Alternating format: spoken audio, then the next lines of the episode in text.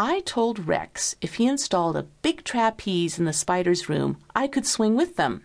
He had it up in two days, no surprise. I climbed up naked and went into my act, swinging with my ass on the bar, then dropping to hang by my knees. But before I got any farther, Max swung over and whipped past me, switching from hands to feet to tail and flinging himself to the other trapezes and back again. I couldn't compete. He scared me coming so close, but he was perfect in his moves.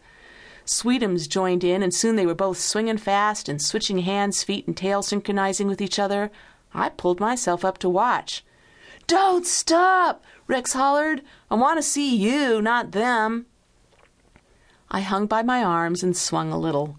I pulled my legs above my body in a split across the bar like I'd done the first night he watched me perform. Rex came over and gave my cunt a greedy stare. The trapeze was just high enough for him to lick my pussy. No accident. And he slurped it a couple of times as I swung toward him before he grabbed me.